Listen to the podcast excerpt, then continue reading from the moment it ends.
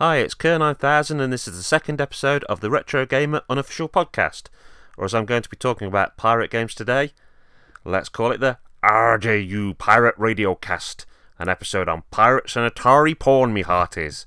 So grab your rum, open your ear holes and let's get to it. For those who missed the first episode, hi, I hope you enjoy this podcast, and for those of you returning, welcome back.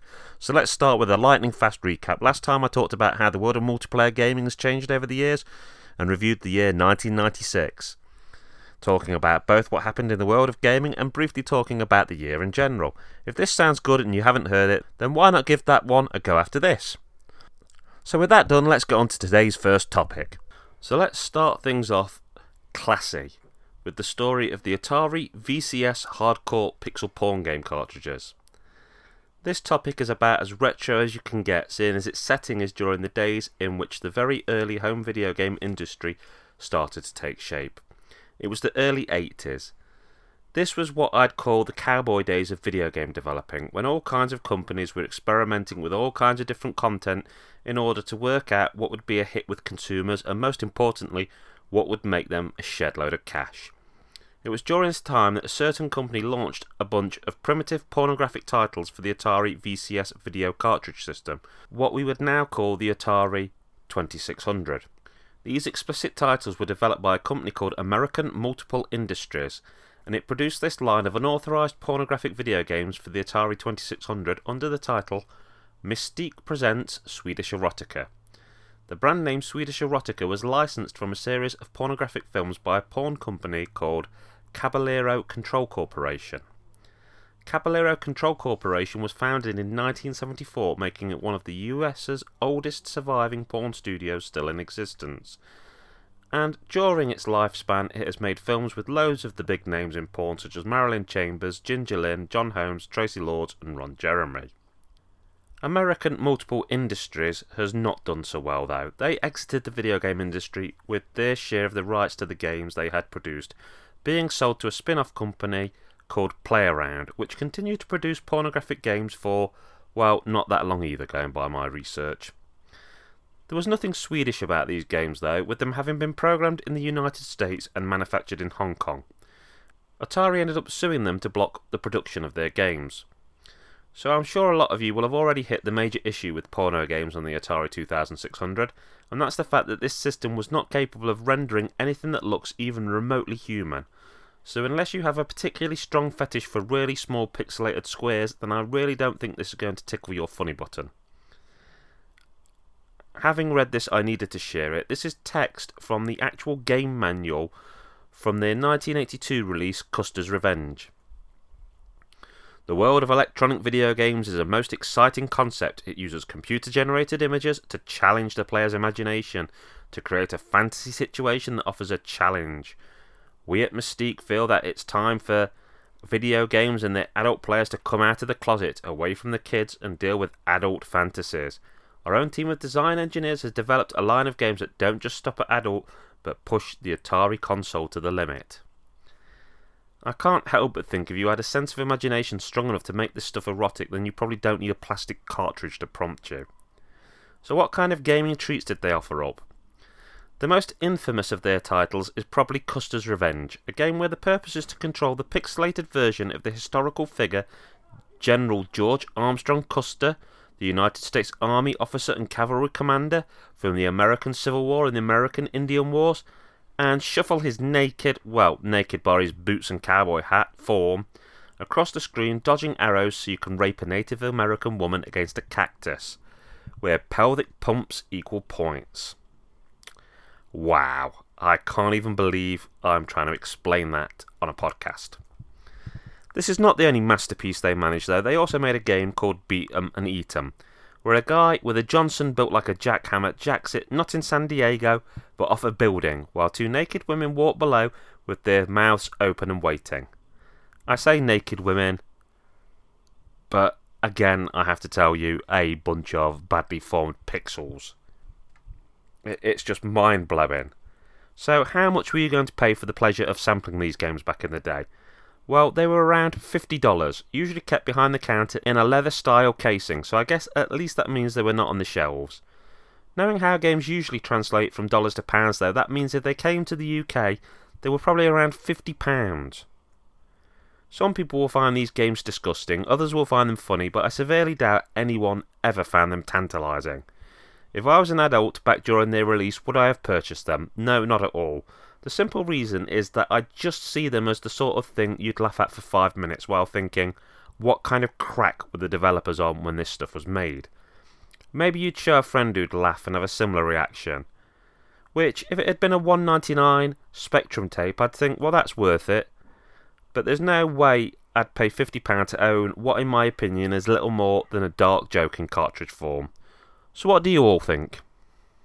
So, video game pirates was a very hard topic to research online, as it starts bringing up a list of people Nintendo have tried to take to court, rather than the swashbuckling stars I was after.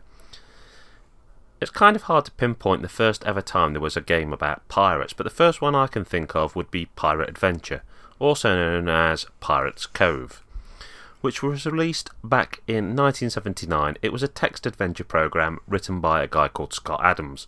The setting of the game was inspired by Robert Louis Stevenson's eighteen eighty-three novel Treasure Island, and involved a quest to retrieve Long John Silver's lost treasure. I played a few of these games as a kid, but personally I find them hard to go back to as an adult. They arguably require an even more active imagination than Atari Pawn does. After this came the microcomputer games with graphics, which included Booty, which is probably best described as a primitive pirate platformer, and Treasure Island. And of course, Treasure Island Dizzy, if you really want to push the boat out, forgive the pun. Now I need to talk about the first pirate game which I think really let you experience something which approximated the life of a pirate, and that's Sid Meier's Pirates, a video game created by Sid Meier, of course, for the Commodore sixty-four and published by Microprose in nineteen eighty-seven. The game is a simulation of the life of a pirate, a privateer, or a pirate hunter in the sixteenth, seventeenth and eighteenth centuries. It was widely ported to other systems and re-released first as Pirates Gold and then years later as Sid Meier's Pirates again, in two thousand four to be precise. Pirates is a single-player open-world game. The gameplay is open-ended. The player may choose to attack enemy ships or towns, hunt pirates, seek buried treasure, rescue long-lost family members, or even avoid violence completely and seek to gain your fame and fortune through trade. The game has no real end and instead ends when the player retires, at which point they are given a position in their future life, from beggar to king's advisor, and this is based on the accumulated wealth, land, rank, marital status and other various in-game accomplishments. It's sort of like the elite of the sea, and to me at least it's one of those games that is almost infinitely replayable. You can get the Steam version of the latest one for five ninety-nine, and for me it's worth every single penny. I can't mention every pirate game ever, or we'd be here all year. One thing I do know though is that you can't mention pirates and video games without mentioning the Monkey Island series. It's like a lore or something. This series of games is fondly remembered by many gamers for making them laugh out loud over the years. It's a series of games created by Ron Gilbert for LucasArts, with their shameless pop culture references, Easter eggs and a cast of awesome characters including the sharp-witted wannabe pirate Guybrush Threepwood and the evil pirate LeChuck. It's just a great slice of retro fun.